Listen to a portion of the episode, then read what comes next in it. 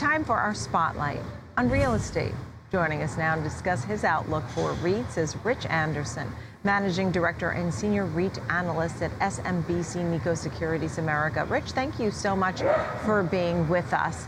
There's so much to discuss in the world of REITs. Of course, I mean, we could start with the Fed and rates. But you have some real shifts that are happening, whether it's generational, whether it's women versus men. You have a lot to discuss here. But first, just give me the big picture, the business side of it, um, when we talk about raising rates and such. Yep. So thanks for having me. Um, obviously, interest rates going up is a is a bad uh, environment in and of itself for the REITs that are um, income oriented uh, investments. Uh, the generalist investor that really holds the key about outperformance or underperformance for the REITs will look to the to the sector and and question the value of a dividend yield if interest rates are going up. So alternatives, fixed income alternatives to the REIT model, and so you know you can expect some volatility downward in the REIT space if the only thing you're talking about is is rising interest rates. However, that's not what the only thing we're talking about. We're talking about uh, right. rising inflation and so on. And so there, there's more to talk about than simply interest rates and REITs are, are going to underperform. There's there's a lot of tools in the shed these days, uh, and and creating some interesting opportunities from a, from our perspective in, in formulating our views on the REITs.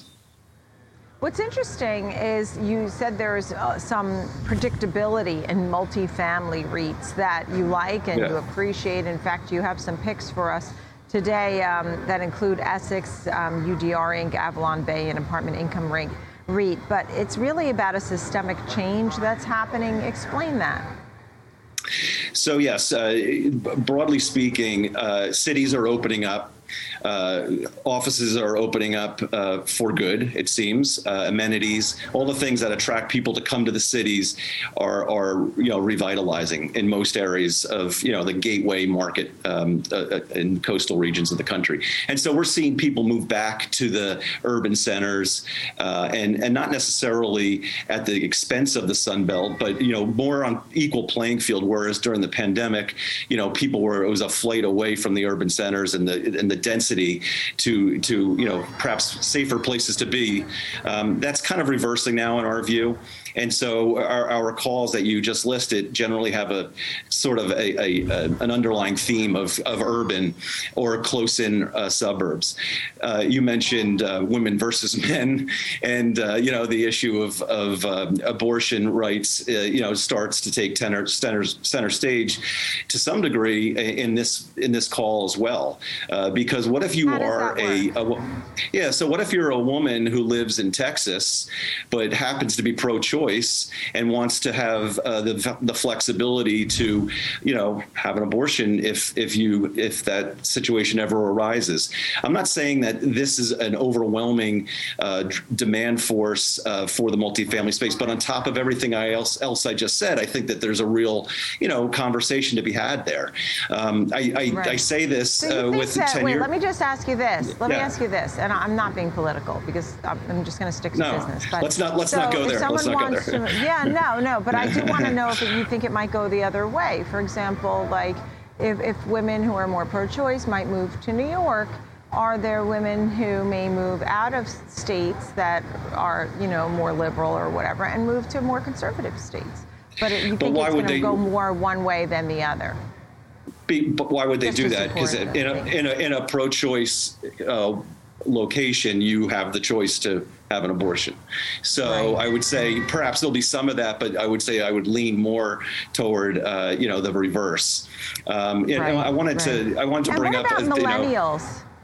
You, know, you talked about yeah. generations too versus buying versus renting. Give me some themes that you're seeing there, even the baby boomers. What themes are you seeing in the age groups? So millennials were a huge driving force for multifamily five, ten years ago.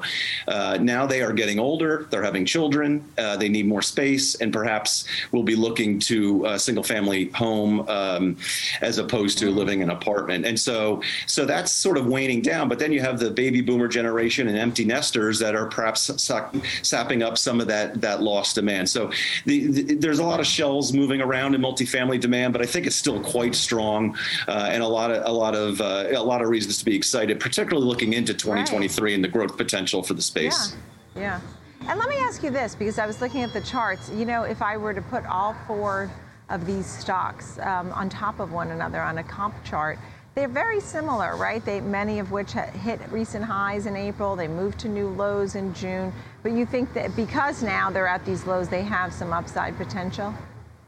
I do, and and you know the multifamily sector is is made up of some very high quality companies, uh, and I'm not suggesting you can just throw a dart and, and be a winner uh, in this space, but but you know certainly across the board quite quite high quality companies, uh, and I think people okay we know that we're getting good growth today or a superb growth, but now they're questioning how does that translate into 2023, perhaps with a recession, you know, conversation and all that. So um, we we we think that 2023 is going to be an outstanding year for multifamily. Even if there yeah. is a recession, you could have above trend growth just because of what's happening today.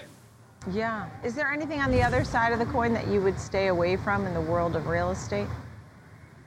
Well, uh, we, we've had a, a, bearish view of the industrial space, and and and that's a, a fantastic business model that has ridden the, the, the, coattails of Amazon and, and other e-commerce players.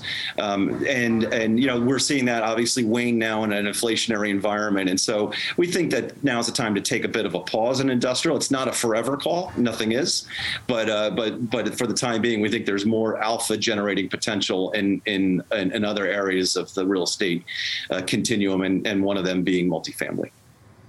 Yeah, and the multifamily story, as you said, really has had some predictability, which is helpful to an investor as well. Rich, thank you so much. A great breakdown of the group. We appreciate it. Rich Anderson, SMBC News. Thank you very much. America. Thank you very much.